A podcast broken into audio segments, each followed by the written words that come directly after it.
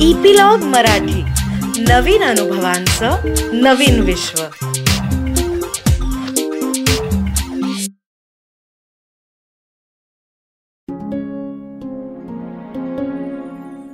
नमस्कार. मी उमेश कामत. डॉक्टर आनंद नाडकर्णी यांनी लिहिलेल्या हेही दिवस जातील या पुस्तकाच्या ऑडिओ बुकमध्ये मोहन आणि त्याच्या मुलांच्या अनुभव विश्वात तुमचं सगळ्यांचं स्वागत.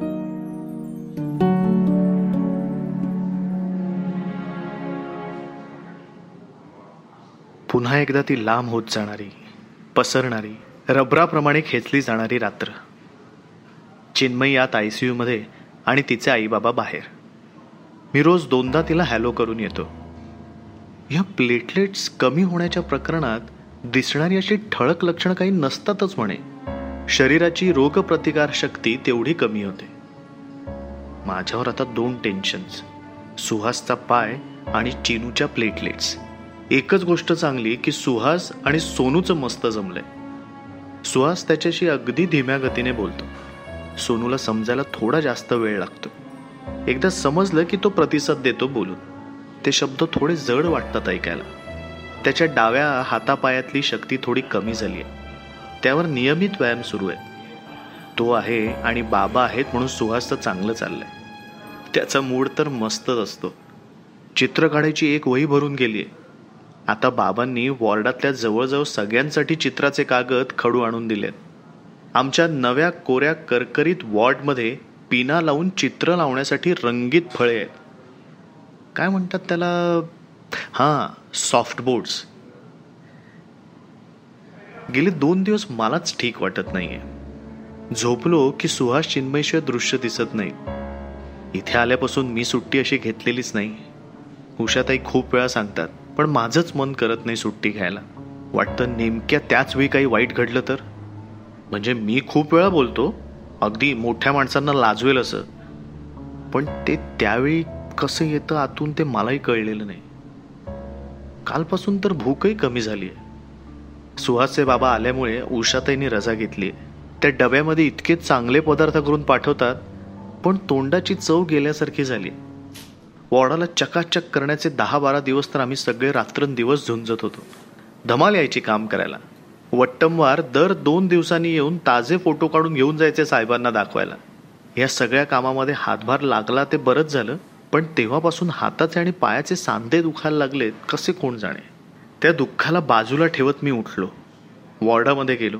सगळेच शांत झोपले होते. एकाच बेडवर सलाईन सुरू होतं. तिकडे थोडी जाग होती. मी सुहासकडे पाहिलं. रात्रीचा लघवी पॉट द्यायला अजून उशीर होता. थोडा वेळ बाहेर येऊन पडावं म्हणून निघालो तर वॉर्डातून बाहेर पडायच्या वाटेवरच थंडी भरून आली. हातपाय थरथरायला लागले. मी कसा बसा आलो कॉरिडॉरमधल्या माझ्या झोपण्याच्या जागेकडे.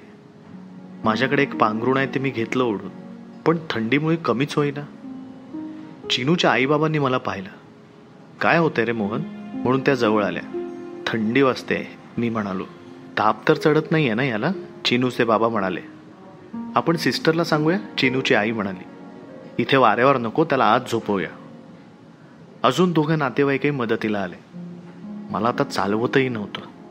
जी वाट मी दिवसाला पन्नास वेळा दोन मिनिटात पार करायचो ती आज भयंकर मोठी वाटत होती. मला कुठे झोपवायचं हा प्रश्नच होता. सिस्टर म्हणाल्या ड्युटी रूम वापरू तिथे याला विश्रांती पण मिळेल.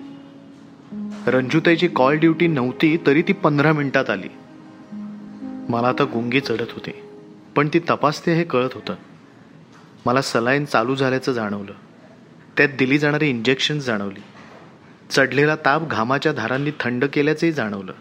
आणि त्यानंतर मोठी झोप पण जागे होण्यापूर्वीची. मी जागा होत होतो तेव्हा जाणवलं की बेडवर माझ्या उशाशी कोणीतरी बसलंय. मला कोणीतरी थोपटतंय. केसातून हात फिरतोय. मला आईचा हात ठाऊक नाही. पण तो हात आईचाच असणार. कोण असेल? पुन्हा मोठी झोप. आता डोळे बंद पण जाग आली बाजूला सकाळ आहे. खोलीच्या बाहेर मोठ्याने आवाज. दरवाजा उघडून लिसा सिस्टर आत आल्या. त्या वेळेपुरते माझे डोळे किंचित उघडले. परत बंद झाले. त्यांनी माझा टी पी आर घेतला. पाठीमागून मावशी आत आल्या. त्या दोघी बोलत होत्या. गुंगीमध्ये असताना पण सुहासला कसं ऐकू यायचं त्याचा अनुभव मी घेत होतो. काय यांचं नियमावर बोट ठेवणं? म्हणे समोरच्या जनरल हॉस्पिटलमध्ये ॲडमिट करा. मावशी म्हणत होत्या. आपण सगळ्यांनी फ्लॅश स्ट्राईकची धमकी दिली तेव्हा गेले परत ते. एओ माणुसकीच नाही या लोकांना. मर्चंट सर कसे म्हणाले कोण काढतो त्याला वॉर्डाच्या बाहेर ते मी पाहतो. यांना वाटलं नव्हतं की रेसिडेंट डॉक्टर सुद्धा एकत्र होऊन विरोध करतील म्हणून. आता माझे डोळे सताड उघडले होते. सगळा वाद सुरू होता तो माझ्यावरून. हॉस्पिटलच्या अधिकाऱ्यांचं म्हणणं की ही जागा माझ्यासाठी नाही कारण मी लहान मुलगा नाही. हे बाल रुग्णालय आहे आणि नियमामध्ये सवलत दिली तर उद्या त्याचा गैरफायदा घेतला जाईल. इकडचे कर्मचारी त्यांच्या मोठ्या वयाच्या मुलांना इथे ऍडमिट करतील.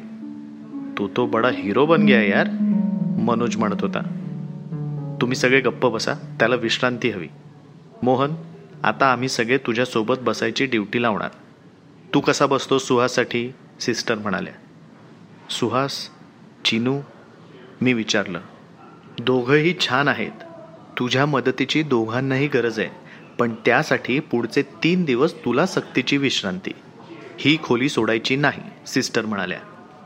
आमच्या ड्युटी रूमचं उद्घाटन या व्ही आय पीकडून व्हायचं होतं रंजुताई आत येत म्हणाली. मला काही नाही झालेलं असं म्हणत मी बसण्याचा प्रयत्न केला आणि असताच चक्करलो म्हणता पुन्हा संपूर्ण सपाट झालो. या सगळ्यांचं ऐकायचं ठरवलं. स्वतःची प्रकृती सांभाळल्याशिवाय दुसऱ्यांची काय काळजी घेणार मी?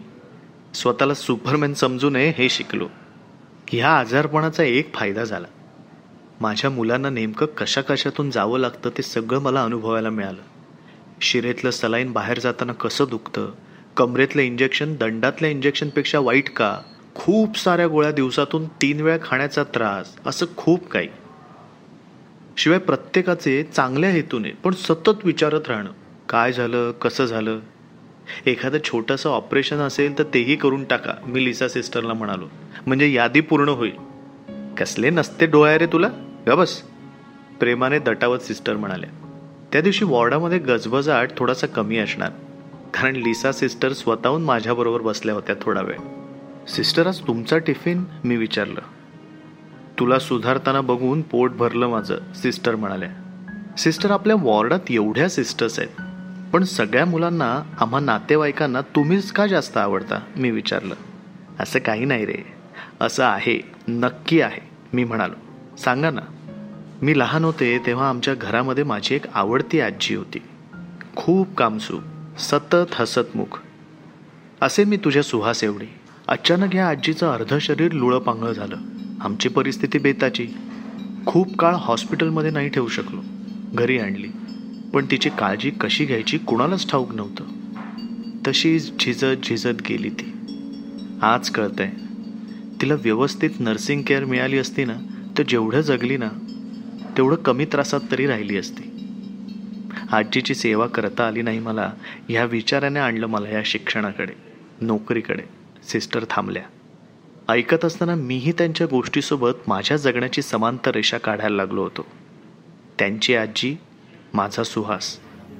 आजी म्हणजे त्यांच्या घरातली कुटुंबातली. सुहास माझ्या असलाच तर गेल्या जन्मीच्या कुटुंबातला. तर कॉमन काय?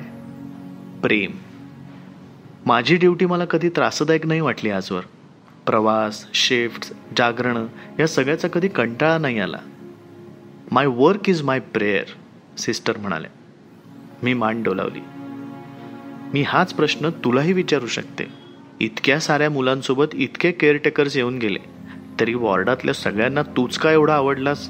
सिस्टर खट्याळपणे म्हणाल्या मलाही विचार करून मोठ्या माणसांसारखं उत्तर देता आलं असतं पण मला समजत होतं की हा प्रश्न उत्तर देण्यासाठी विचारलाच नव्हता त्यांनी. म्हणून मी त्या शाहरुख खानसारखे खांदे उडवण्याचा प्रयत्न केला. एक मात्र खरं की मी ॲडमिट होतो त्या दिवसांमध्ये मला पाहायला बहुतेक सगळे रेसिडेंट डॉक्टर इकडचा सगळा स्टाफ येऊन गेला. माझी मुलं एक एक करून यायची सोबत करून जायची. सणाचा डिस्चार्ज होता. तिच्या आईने बाळकृष्णाला फिरणीचा नैवेद्य दाखवला आणि माझ्यासाठी घेऊन आली. माझ्यासाठी हलके पथ्याचं म्हणून घेऊन येणाऱ्यांनी तर वेळापत्रकच तयार केलं होतं. पुढच्या चार दिवसांमध्ये मी उंटाप्रमाणे चार आठवड्याचा आहार घेतोय असं मला वाटलं. सगळ्यात गंमत म्हणजे ताप चढल्याच्या तिसऱ्या दिवशी चक्क राऊत काका आणि वट्टमवार परडीतल्या फुलांचा बुके घेऊन त्यावर साहेबांच्या हस्ताक्षरातली चिठ्ठी. ही फुलं फक्त तुझ्यासाठी. घरात आलेली सरकवण्यासाठी नाही. राऊत सर सांगत होते की एक एक करून सगळ्या वॉर्डच्या फेसलिफ्टसाठी साहेब कंपन्यांकडून आर्थिक मदत मिळवत आहेत म्हणे.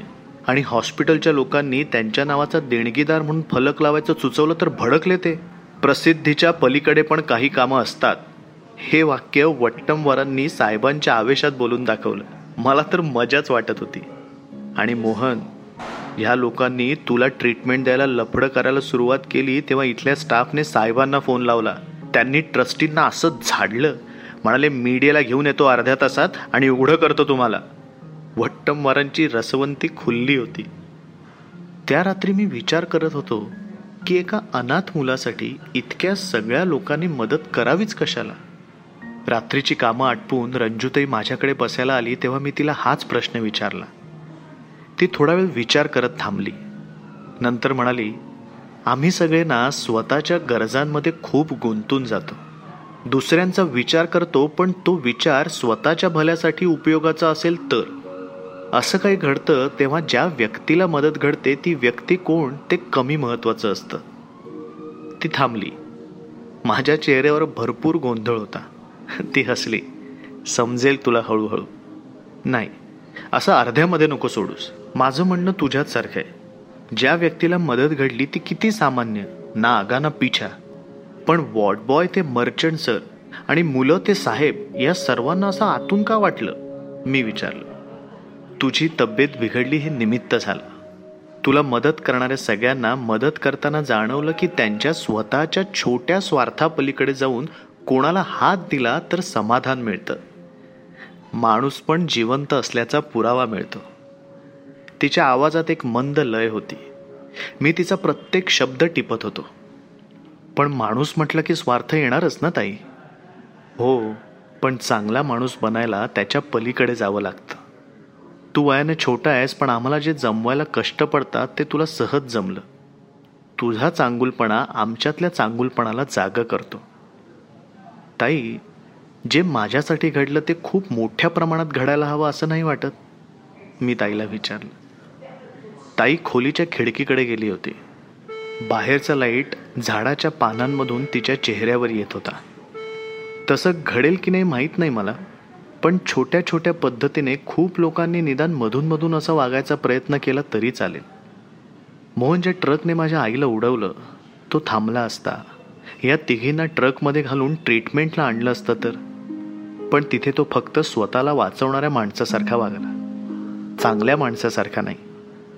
मला अजूनही खूप राग येतो त्याचा. मग मी समजावते स्वतःला. मी कधी असं वागणार नाही. ताई परत बेडजवळ आली. रंजूताई माझ्या शेजारी बसशील? ती माझ्या शेजारी बसली. आपोआप माझ्या डोक्यावर थोपटायला लागली. तुला सांगू एक गोपीत मी तापाच्या गुंगीत होतो तेव्हा मला तुझी आई भेटली. थोपटण्यातून. हात तुझा होता पण प्रेम आईचं. बोलता बोलता माझे डोळे मिटले गेले. आईचं थोपटणं खूप वेळ चालू असणार. इतकी छानदार झोप खूप वर्षांमध्ये आलीच नव्हती कधी मला. आरामाबरोबरच हुरूप देणारी झोप.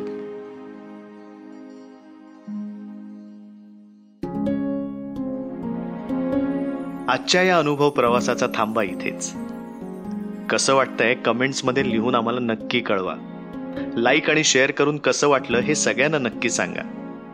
हेही दिवस जातील. तुम्ही ऐकताय फक्त इपिलॉग मीडिया वेबसाईटवर.